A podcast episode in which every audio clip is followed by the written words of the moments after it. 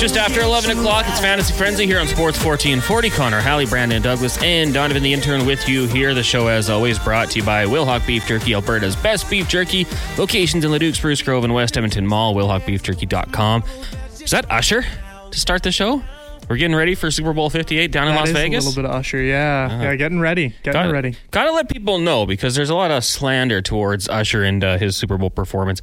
I think it's going to be a heck of a show for the older generation.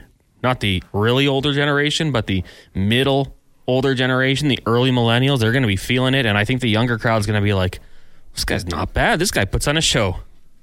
I think he should be able to, because the youngest of fans, I think, will be unfamiliar, and hopefully they can get a nice little introduction to Usher when he comes out. What is he starting with, Connor? I'm sure that'll be one of the prop bets that I've still yet to peruse at. I was doing more of my draft research heading into today's show, but I think, does he open with yeah, or does he save that for like a closer? I think he might open with that one, the one we just heard, DJ Gus Falling in Love. What's the one with Will I Am? Oh my God! I think that I actually, you know what? That's my pick. That could be a good one. That's what he's opening with. Because I would get Will I Am, and you're like, oh geez, he's out here too. Will I Am back behind the turntable spinning him, yeah. And then like later he's gone, and then who's there next? Lil Jon. Lil Jon got the beats to make the booty go boom. Loving This Club. That's with Young Jeezy, right? Really? I don't think I know that one. That it's slower, but it's got a good beat. I think that would be a good one. If Jeezy rolls out, people are going to be fired up.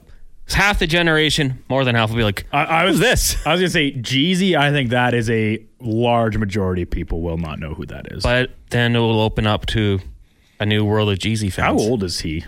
He's got to be pretty old by now. You're saying he's no longer Young Jeezy? Yeah, he's old. Well, doesn't he just go by Jeezy now? Oh, does he? I don't know. Oh, he does, yeah. He's not Young Jeezy. He's 46. He's not Young Jeezy anymore.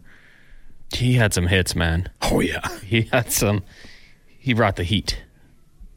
Anyways, we'll move on to fantasy sports for a little bit at least. Today, coming up on this show, we're going to be joined by Russell Brown, draft expert. He's been a friend of whatever program I'm on for a long time. Love having Russell on to discuss just what's coming up in the NFL draft and, of course, the fantasy football tie-in. He was down at the Senior Bowl last week, so we'll ask him any sleepers that we might need to watch out for as we get towards the combine. Like, if you could land a Puka Nacua this year in the 10th round, not a bad idea. So it's never too early to look at fantasy sports and Spanish fantasy football, especially with the rookie class coming in. One of my favorite things in redraft leagues, because I'm also in a dynasty league where we draft rookies, so that it's very, very important because you run out of those top names pretty quickly, right? In a three-round rookie draft, you're picking 36 guys. But my favorite thing to do in a redraft league or even a keeper league is maybe there's a person who's starting the year on IR, and so you draft them where you want. Like, you can probably get them a little bit later with the understanding they won't be available for 4 weeks, 6 weeks. I think TJ Hawkinson will be a name at the top of that type of list this coming fall. So you draft them, and then you immediately fall in the draft, stash them on your IR if you're fortunate enough to have an IR spot, and then go and pick up one of these kind of sleeper rookies or something like that you think might have a chance. Because usually drafts following training camp, you kind of have an idea who makes the roster and maybe a chance to surprise you. A Puka Nacua type, maybe Tank Dell even as well, because I don't think Tank Dell went in many redraft leagues, and if so, it would have been pretty close to the tail end. But he was a very quick and heavy add, much like Puka Nacua in the first few weeks of the season. So guys like that, that's my favorite move is to the IR stash. You obviously need IR spots to do that, but yeah, I'm looking forward to this chat. The rookie class is as enticing as ever. Lots of big names at each position. Yeah, and I mean, it seems like every year there's kind of one or two just can't miss defensive prospects. Will Anderson last year had a lot of hype around him. Witherspoon, the corner that ended up going to Seattle. I think he was a Pro Bowler. This year, I'll have to go through a mock draft and look, but it's a lot of offense. There's receivers, quarterbacks. I mean, Brock Bowers. O-lineman even, of course. We talked about that yesterday, the day prior, about Joe Alt. And once again, I'm sorry, but the guy whose name is hard to pronounce from Penn State, they'll probably both be top 10 picks. So it's going to be offense heavy, I think, at least to start, because there'll be a run of quarterbacks. And I think landing spot will matter a lot for each of their individual projected success, at least as a rookie player. And if they get starts, maybe sit and wait, we'll kind of see. Yeah, it's gonna be a lot of fun when it all gets going. We'll talk about that, and then there's also that kid out of Oregon State who is also a tackle, getting a lot of love. Talise Fuaga. Sure. I want to say that's the name. He'll be very interesting. Joe Alt. And then even like J.J. McCarthy. How high is he going to climb? You know, where do Michael Penix and Bo Nix go? Are they first-round picks? Jayden Daniels, once again, like the run of quarterbacks is going to matter a lot. There's obviously the big-name receiver out of Washington, Rome Odunze, but they've got the secondary one, Taj something. I don't have it in front of me. The small kid out of Michigan, just won a national championship. So there's lots of names, and as always, running backs. I don't think anybody's going to be taking any Jahmyr Gibbs this year in the top 10 or Bijan Robinson's, but I guarantee you within the first few weeks of next season, due to injuries, opportunity, there'll be at least a couple running backs, rookie running backs that are getting probably at least 50% of snaps on a team with a veteran or like I said, an injury. So you got to keep tabs on everything. You can't just look and be like, all right, yeah, we've got Jake Nabers, we've got Odunze, and we've got Michael Penix, etc. Like you gotta look beyond that. You gotta look outward and see what else is available to try and dig a little deeper. 100%. So that's coming up later on in the program. Of course, last night, Edmonton Oilers, from a fantasy perspective, certainly not ideal, only scoring one goal, and it came early on in the game. They fall to the Vegas Golden Knights 3-1. One goal empty netters, so basically a 2-1 game. Brandon, I'm sure you guys had a lot of talk about that earlier on today with Kevin Karius. Aiden Hill made some absolutely five-star saves in that one to rob the Edmonton Oilers of opportunities, but overall, they looked like a team that had 10 days off, in my opinion. Like they were sloppy at times, looked lost. I saw Tyler Yaremchuk tweet out that Evan Bouchard had a heck of a game. I'm pretty sure that was sarcasm. He looked lost over there, even with the puck. Like, second guessing, the instinct looks a little slow. Like, didn't look like the confident guy that we've seen with the puck. Like Vincent Desharnais looked a lot more confident with the puck last night than Evan Bouchard did. Which, credit to Desharnais, but that should not be the case when you've got a guy who's already put up 40-plus points in the first half of the season, manning your top unit. And he still almost, got on the board that one shot off the post. Yeah. So the Oilers came close a couple times, but McDavid and Drysdale owners, you're happy. Points, of course, and shorthanded ones at that, so a little extra fantasy bonus usually. But yeah, like, it's so funny because that was, I think, probably the game of the night on a lot of people's schedule. It stood alone as the late slate one. There are a lot of big performances elsewhere across the league. Elias Lindholm, 2 goals, his first game in a Canuck sweater. Andre Kuzmenko scoring in his Calgary debut. Hubert O'Codry, each 3 points. And we're getting some cookie drop-offs. Yeah. From our good friend Sean Smith and Cookies by George. I think they got a big Valentine's promotion. So Connor, here you go. This is a perfect. We tried to tell Laddie this earlier. Don't tell my wife. Take it home and give it to your lovely wife, and she'll think you splurged a little bit. These are mine. Don't tell her. I'll give her mine as a Curtis as a gesture. Yeah, we only got one. Brandon got them, and he thought you should. You should have them. You guys got yours stashed in the backseat of your car. Yeah, chewing them for breakfast on your way in every morning. One on the way to work every morning. That's exactly it. Oh man. Or Donovan, the intern, didn't get one. I'm willing to share. That's the biz, you know? I'm just devastated right now. Well, I'm going to be watching you guys just chow down on some wonderful Cookies by George. They're so good. Oh, my God. Sure there's some of my favorites in there, too. What's your favorite one? Oh, I'm a big just anything chocolate guy. Like just if there's chocolate, double chocolate chip. I like the double chocolate with then like the white dollop in the middle. Yeah. Like, I think it's white chocolate in the middle. Like what do you call that when you're like in baking terms? Like when it's just that little piece in the middle of the cookie of like separate hardened chocolate. Chunk? Well, no, because like it's like a nice smooth chocolate chunk. Chocolate chunk is its own type of cookie where it's like chocolate chip, but they're bigger pieces of chocolate. There is a name for that in baking, I think, because obviously I don't know why. I'm not a baker, but I think I watch a lot of them on Instagram. They come up on my reels. They have it. They're like, oh, and now we'll just finish it off with bloop, this thing. And I don't know what they say. I don't know. It's hard to say exactly, but big thing. How do you search that dollop in middle of cookie name on Google? I'm just going to look for the peanut butter ones. I don't think they have a dollop of anything, but the chocolate chip ones do. So good. Oh, they got some M&Ms. Well, thank you to Cookies by George for the drop-off. It is Valentine's Day next Wednesday. We are a week away officially, men. So, well, ladies too, spoil your man or girl. Take care of everyone. It's gonna be good. I don't know. My birthday is the 12th. I hate Valentine's Day. Like, I want my birthday. I want to take it easy. I don't want to worry about anything else. But I always have to make sure I do something for the person in my life. Is so does your wife, like, double up? Like, your birthday present is also your Valentine's Day present? No. I don't think so. Double presents? Yeah, but I'll get, like, chocolates. Which is good. Sounds pretty good to me. But I don't.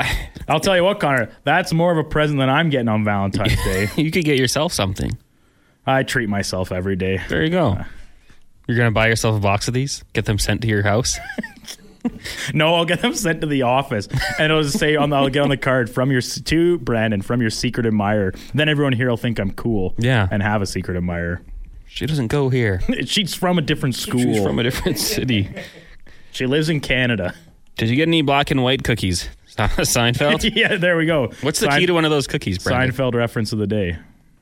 What's the key? You gotta take a little bit of black, a little white. It said unity, equality. Well, we can't crack these open quite yet. That would not make for good radio. Not saying this is great radio, but it would drop off.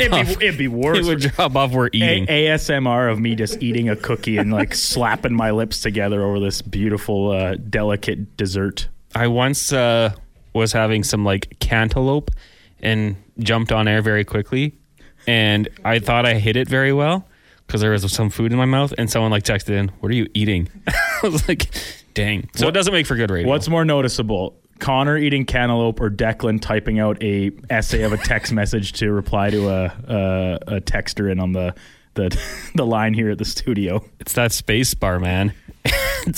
You need it, but it's so loud. This keyboard you have to be very gentle with. It's a gentle lover. It's a cruel world where people are like, let's get them the loudest keyboard we can find and then do radio. Do that radio. It's tough. But yes, the Edmonton Oilers falling 3-1 to the Vegas Golden Knights. Now, I saw a lot of panic, and that's going to happen. I feel like when you win 16 games in a row, people are kind of freaking out like, oh no, we lost. They've won 24 of their last 28. They put themselves back into a playoff position. Some might say you got the Ducks and the Kings, winnable games. I would say first game back, tough one to go into Vegas. Vegas, even with the injuries, that's a good team. Like, you don't win a Stanley Cup by not having great depth and role players. So the Vegas Golden Knights, a solid opponent, even if they haven't been playing their best hockey of the season. It was a big game for them. You saw that in their reaction. On the topic of reaction, McDavid and Drysdale looked absolutely pissed off. So I love to see that. Connor was mad after the game. They should be. They were so close. But now let's see how the response is, you know, Friday, Saturday, down in California, later games, a chance to start another streak. They won 8, lost 3. Won 16, lost 1. Math tells me they'll win the next 32. The law of exponential growth leads us to believe that. If they lose the next 6, then they'll win the next 32, which might take them into the playoffs. Good run. Do they have that many? As I said, do they even have 38 games left on the schedule? We should hope. It'd be a heck of a run. We'll take a break here. When we come back, we will talk to Russ Brown, Fantasy Pros, talk a little bit about the upcoming NFL draft. He was down at the Senior Bowl, Reese's Senior Bowl, in fact, down in Alabama. So we'll talk to him about some of the prospects that you might want to watch out for later on, and then some of the top-notch prospects as well. Ideal landing spots. Brock Bowers for the Chargers. How many touchdowns will he catch next year? Over-under set at 12.5. I'm going to take the over with Saquon Barkley in the backfield. Chargers building a dynasty. It's going to be unbelievable. Look out for the Chargers. We'll take a break. It's Fantasy Frenzy, Hallie, Douglas, and Donovan the Intern here on Sports 1440, brought to you, as always, by Wilhauk Beef Jerky. 11:21. It is Fantasy Frenzy here on Sports 1440. Connor, Hallie, Brandon, Douglas, and Donovan the Intern with you here as we're talking all things fantasy sports for the next 40 minutes, give or take, before we hand things over to Alan Mitchell and Declan Kruger for the Lowdown with Low Tide. If you want to text in, 1-833-401-1440 is the text line. We're going to talk some fantasy football in a second here. Also should mention the show, as always, brought to you by Wilhauk Beef Jerky. Check them out online at wilhaukbeefjerky.com. We will get to our fantasy wizard now, brought to you by the Canadian Brewhouse. When you head down this weekend for Super Bowl Sunday, make sure you download the app. Simply by doing so, you get a free order of garlic fingers. Of course, Chiefs, Niners, going to be a heck of a game. No better place to watch it than the Canadian Brewhouse, locations all around town. So I'm quite confident in saying there's a location near you. It's going to be a great time. We now bring in Russell Brown, covers the NFL draft for Fantasy Pros and Betting Pros. You can give him a follow on Twitter or X at Russ NFL Draft. Russ, good afternoon. How are you doing today? Good, guys. How are you? Doing very good. Really appreciate you coming on here because as we tweeted out here, it's never too early to get ready for your NFL drafts when it comes to fantasy. And we'll bring up the name Puka Nacua from last year. He was the one who kind of burst onto the scene in week one and never really slowed down. He was absolutely outstanding for the LA Rams this past season. So with that, we look into the Senior Bowl here, and Reese's Senior Bowl, annually held for the seniors, the top kind of draft prospects around the NCAA. From what you saw, Russ, anyone kind of, let's say, just improve their draft stock tremendously from their performance this week? Yeah, there's certainly a couple of guys. One of the top receivers there, I thought, from a consistency standpoint, was Louisville's Jamari Thrash, 5'10", 185 pounds. Built more of like a slot receiver, but definitely looks like he could easily play on the perimeter. Really good release package from him consistently each day. Not a true like speedster. I don't think he's going to win with a bunch of vertical routes down the field all the time with this explosiveness and speed, but his burst and his pacing of his routes is what really separated him, I thought, from the rest of the receivers. He was constantly open, whether it was a dig route, an out route, some of the spacing concepts that they would have. He was very talented in that regard. So I think teams are going to take a liking to him, and it wouldn't surprise me if he ended up moving up draft boards and really became a day two pick for some team in the NFL. But the other one would be Roman Wilson out of Michigan. He was uncoverable. He really was at 5'10", 186, so similar build as Jamari Thrash, but he's a little bit more fluid, a little bit more explosive. I think the straight line speed is what's going to really intrigue teams. He's expected to run a sub 4.4 in a couple of weeks at the Combine. He was on Bruce Feldman's freak list on The Athletic. So if you want to get into, you know, the Combine stuff, those would be a great resource there with Bruce Feldman and the players that he has there. But those two definitely stood out. And then just to kind of take it a little bit further, Ladd McConkey. There's so much to like with the Georgia kid. Reminds me of Wes Welker in a sense with some of the shiftiness in his routes and the way that he does certain things. But furthermore, you know, talking to Jordan Reed of ESPN, who's a good friend, and just listening to how he was preaching about McConkey, he was the way he summarized him, and I thought this was awesome, was just he's a cat chasing a laser pointer, and that's the way he kind of releases off the line of scrimmage. So there's a lot to like with those three receivers, and I think if you're looking for, you know, potential dynasty pick or just somebody, you know, on day two of fantasy drafts and things like that, I think those three guys really stand out. Russell, last year at the NFL draft, we had to wait till, you know, the 20s before we saw the run on receivers going at Jackson Smith-Njigba, Quentin Johnston, Zay Flowers, Jordan Addison. 3 out of 4 of them had pretty good years. Quentin Johnston had a couple of drops in key situations. As a Chargers fan, they stick out to me very well. But this year, top-end talent as far as receivers go. It's absolutely amazing with some of the guys that we're going to see. Obviously, Marvin Harrison Jr. might lead the way, but Rome Odunze and then also Malik Nabers out of LSU. When you look at those three, is Marvin Harrison the clear-cut number one? And if so, how far ahead of the other two is he? I think he's further ahead than most people think. Just the size at 6'4", 205 and the fluidity with him, he is one of the best players in the draft, one or two on probably the consensus boards. I don't think it's going to be both quarterbacks at 1 and 2 on teams' boards as far as overall rankings. I really think it'll be a combination of Marvin Harrison Jr. at 1 and Caleb Williams at 2 and vice versa. But he is so talented. The way he attacks at the catch point, there's much to be desired with just his overall skill set. Not saying I dislike Odunze or Nabers. I like both players quite a bit. I think Malik Nabers is incredibly explosive. I think he's got plenty of run after the catch ability. Rome Odunze, just so fluid. At 6'3", 215, you don't expect the guy kind of with that size to move the way he does. I like all three. They're all first-round talents, and I could see any combination of Malik Nabers and Rome Odunze after Marvin Harrison Jr., but I think the sweepstakes for Marvin Harrison Jr. will get very interesting with whatever Chicago decides to do at quarterback, and then obviously potentially New England at 3, and then the Cardinals at 4. We are discussing the NFL draft, some prospects to watch out for in fantasy football with Russell Brown of Fantasy Pros and Betting Pros. Give him a follow on Twitter at Russ NFL Draft. Just looking at the running back position, Russell, last year we saw Bijan, Jahmyr Gibbs going in the first round, Zach Charbonnet in the second. And when it comes to the running back position, are there anyone who stands out to you that could be immediate contributors to their NFL squad in the 2024 season? I don't think it's a great class at the running back position, but I do have two players in mind. Bucky Irving from Oregon is the first one.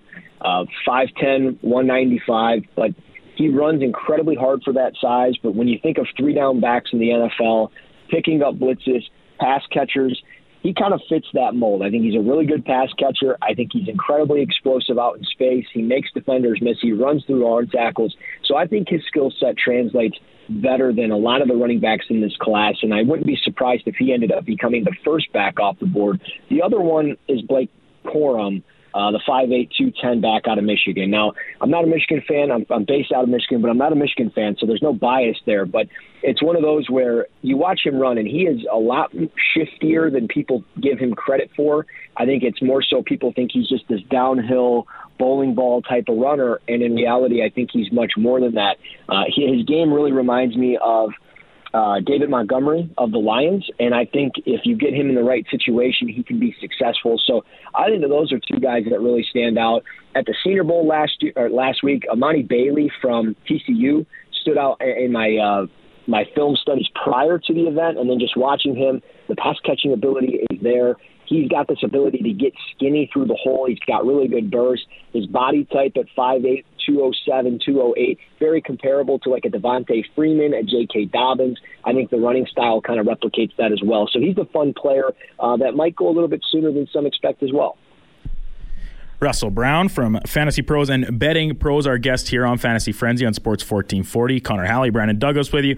Now, Russ, as is almost always the case when you have a ton of high-profile quarterbacks in the class, which I'll touch on them in a second, but with that usually comes the receivers that they've been throwing to all season. And whether it's Jayden Daniels down in LSU, Bo Nix at Oregon, Michael Penix Jr. at Washington, there's tons of big-name wide receivers. But once you move past the likes of Marvin Harrison Jr., Malik Nabers, and Rome Odunze, there's a pretty big crop kind of in that middle area. Of that group of guys, you mentioned Ladd McConkey earlier, but excluding him, what are some other names that you kind of have high expectations for, maybe not necessarily in their draft stock, but as impact players next year wherever they land?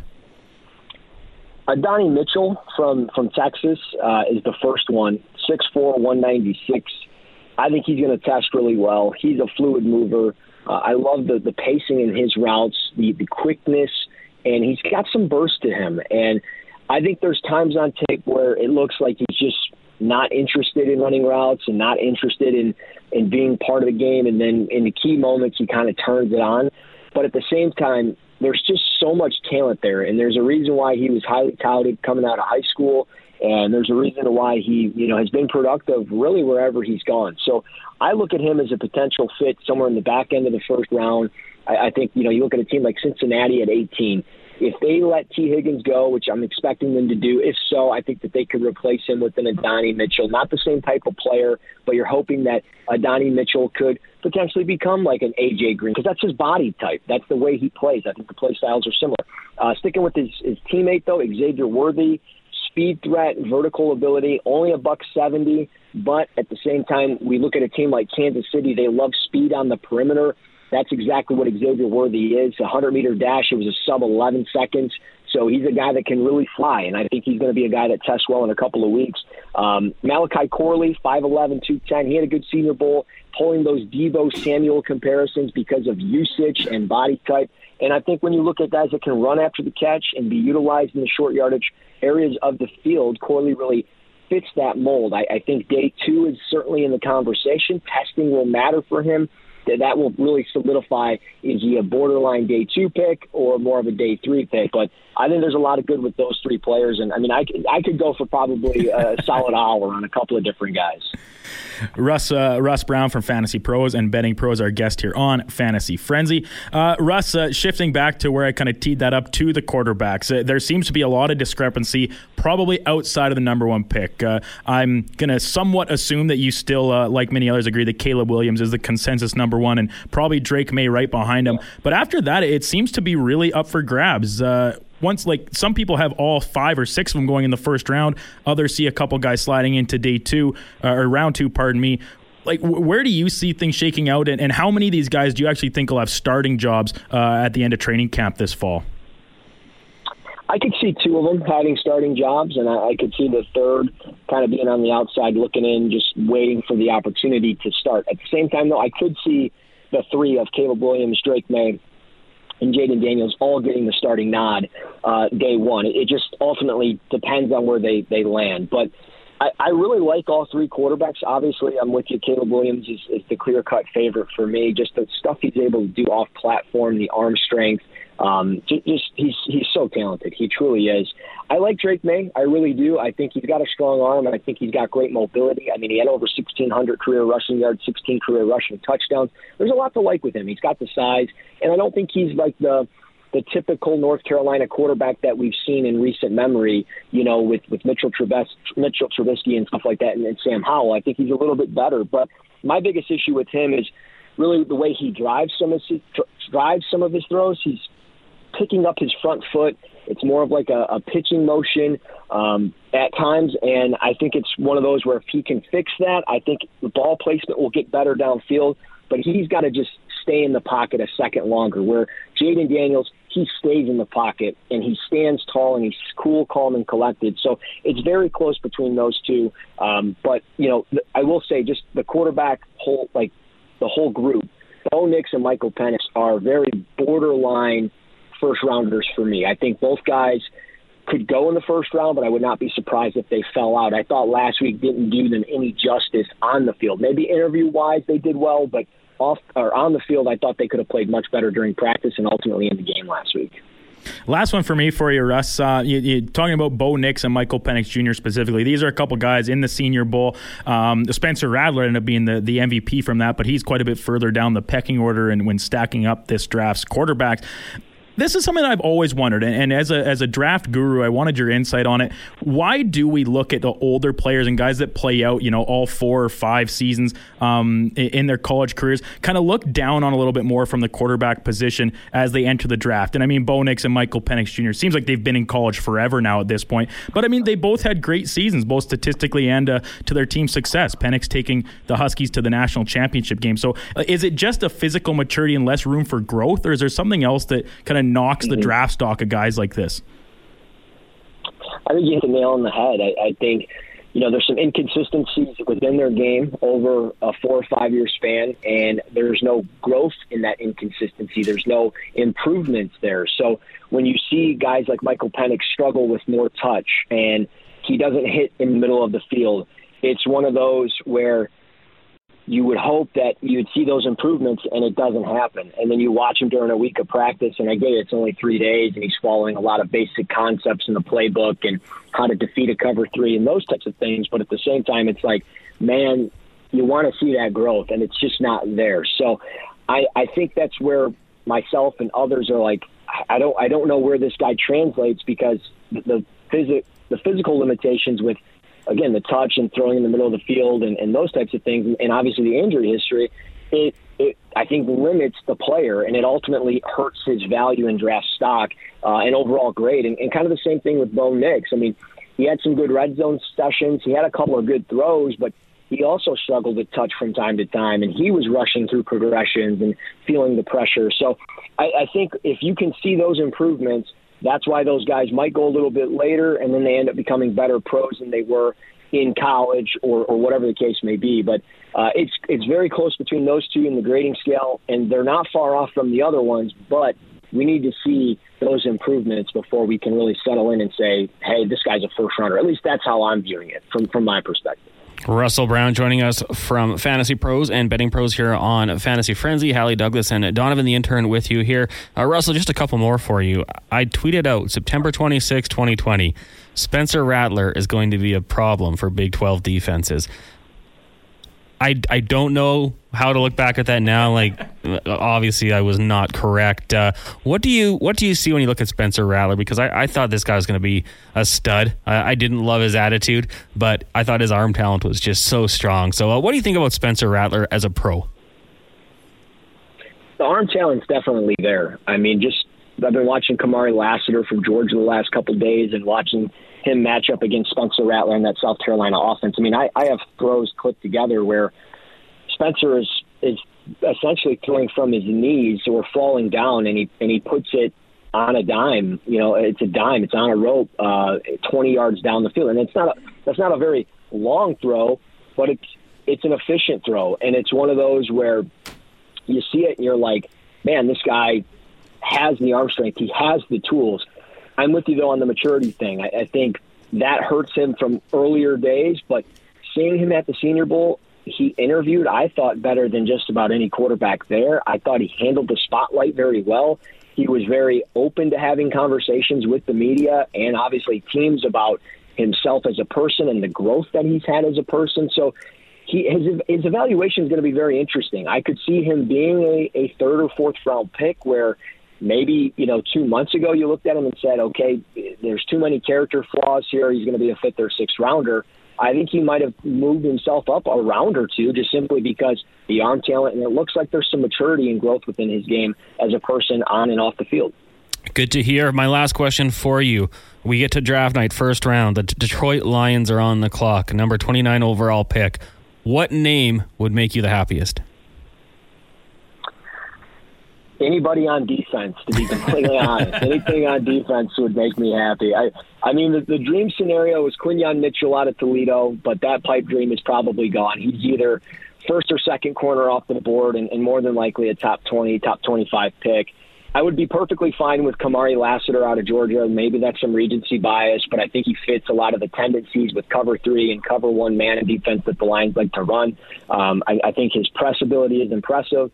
I think he's got relatively fluid hips, but he gets beat on double moves. He gets a little grabby, more so turns into face guarding downfield, but his physicality really stands out above any corner in this class. So I think the Lions will take a liking to a player like that, and it really depends on the edge rushers. If there's an edge rusher like a Jared Verse, if he ends up falling a little bit, which I don't see happening, but if somebody falls, I could see the Lions jumping up and trying to take them, but they could go in a variety of ways. I don't think it'll be a quarterback, so if it's not that, I think I'll be happy. And sorry, Russ, one more quick one for you. Next fall, your dynasty or anybody's dynasty rookie draft is lining up, whether it be 3 rounds, 5 rounds, doesn't matter. What is the realistic likelihood that, depending on landing spot, Brock Bowers could be the first player off the board in rookie drafts for fantasy football next fall?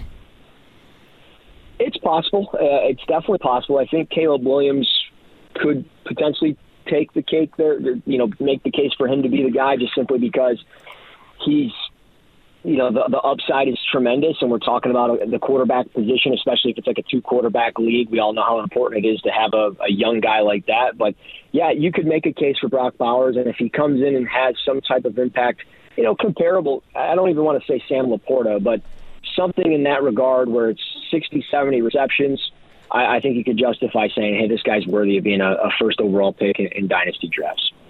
Great stuff. Russell, thanks so much for doing this today. Really appreciate it, and hopefully we can get you on again closer to the draft. Absolutely, guys. I appreciate it. Well, there you go. Russell Brown. Give him a follow on Twitter or X at Russ NFL Draft. Covers the whole run-up to the draft for Fantasy Pros. Does a great job. A good follow on Twitter as well. And if you are a Lions fan, he's a Lions fan too. So you get lots of commentary on that. Man, the NFL. I mean, we got to touch on it every once in a while because, the Senior Bowl is a pretty big deal. And then the Super Bowl is on Sunday. But then it's going to be the Combine. And then we're going to have free agency.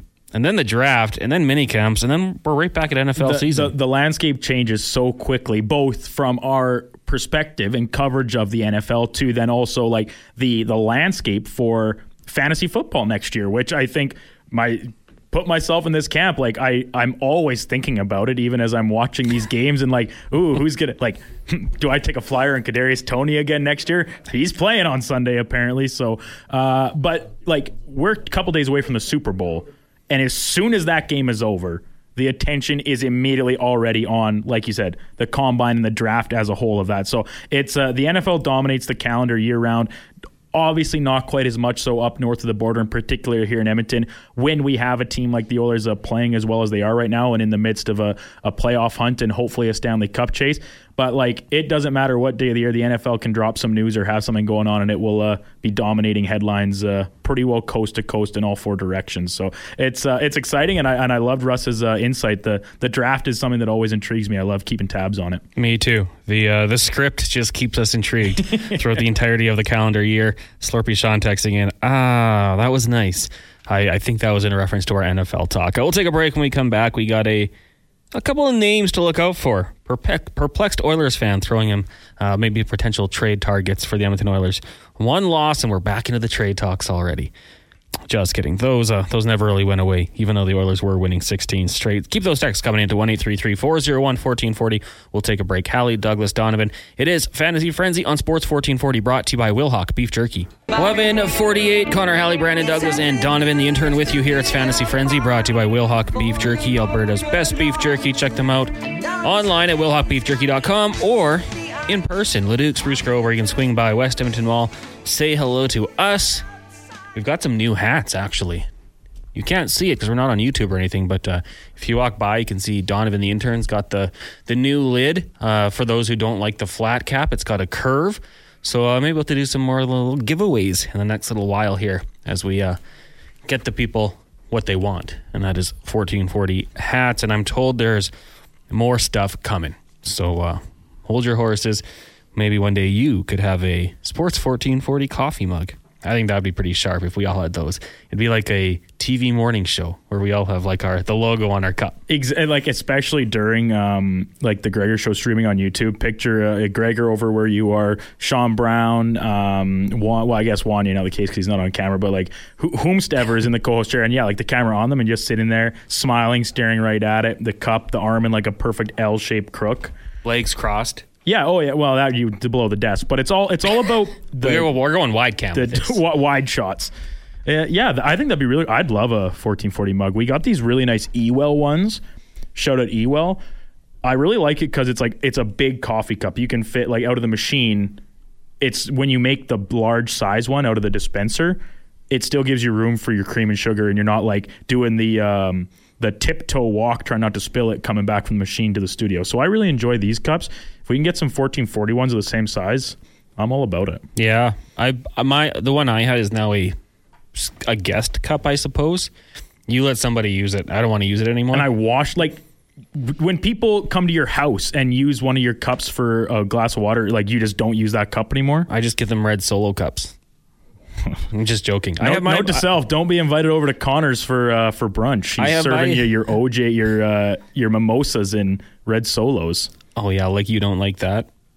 Well, I do, but I'm garbage. I have my cup. I love it. It's my Chargers cup, and the Ewell is reserved for only our finest guests when they want a cup of coffee on the Kevin Karius show. So true. Happy to let them use it. I'll stick to mine, but wait till we get those 1440 cups. It's going to be unreal. Also, speaking of unreal, today on the Lowdown with Low Tide, it's going to be a great show. They'll be talking about NHL rumors at 12:20. Then at 12:40, they'll talk little hoops with Ian Harrison of the Associated Press. He also covers the Jays, so talk some Jays as well. Bruce McCurdy will be by at 1 o'clock, and then a little Oilers talk at 1:20. Then I think they call it Duncan with Declan. At 1:40. Talk some hoops. Talking more hoops. And then today on the Jason Gregor Show, we'll talk hoops too. Paul Sears is going to be by at 5:20. Of course, the basketball show starting up on Saturday, 10 a.m. We're really looking forward to that. Paul Sears played, coached for years. So he'll be chopping it up every Saturday morning at 10 a.m. Also on the Jason Gregor Show, Luke Wilson, former NFL tight end with the Seattle Seahawks, current TSN analyst, he'll join us. Tyler Yaremchuk will be by at 2:40 to talk about the Oilers. We've got Who Is It Wednesday from 3 till 4. Big guest today. And then Mike Rupp, 4 o'clock. And we'll have Mark Spector at 5. From Bakersfield? Is that where? Yeah, he's going to talk to JC, right? I believe that because he was in the airport when he was on with us at 9. Waiting patiently. I be honest, I had stepped out of the studio, so I can't remember where he said where he's flying to, but I think to flying to Bakersfield and then or maybe flying to Palm Desert and then or Palm Springs and then driving up to Bakersfield. That would make more sense. And then driving back down the coast to LA for the games on Friday and Saturday. Why not just fly straight to Baco and then drive down once? Maybe that's, but you have to ask Beck. you'll know based on where he is. I'm looking forward to it. 5 o'clock. Also, just because it's in my phone, Marty McSorley was on with the boys yesterday, and it was an amazing interview. That guy has some great stories if you want to go check it out. And we should also say we do have a new show starting Saturday mornings with the three of us. Declan Kruger, Brad Slater will also be jumping on the mic Saturday. Sports Setup, 9 a.m. So it will lead into the basketball show. Obviously, this week's episode, we'll be talking about the night before the Oilers down in SoCal. Quack, quack. And then Saturday night, playing the Kings. Playing the Royalty. So it's going to be, on Saturday, it would be almost like a post-game show of the next day, getting you set up for the next night. It's going to be a show basically where we just get you ready, for as whatever, the title says, to the setup. Whatever's happening on the weekend. And this, I'm assuming, and I'll be honest, hoping we'll also have a little Super Bowl talk come Saturday morning. The big game, of course, going Sunday from Las Vegas, where the Oilers were last night.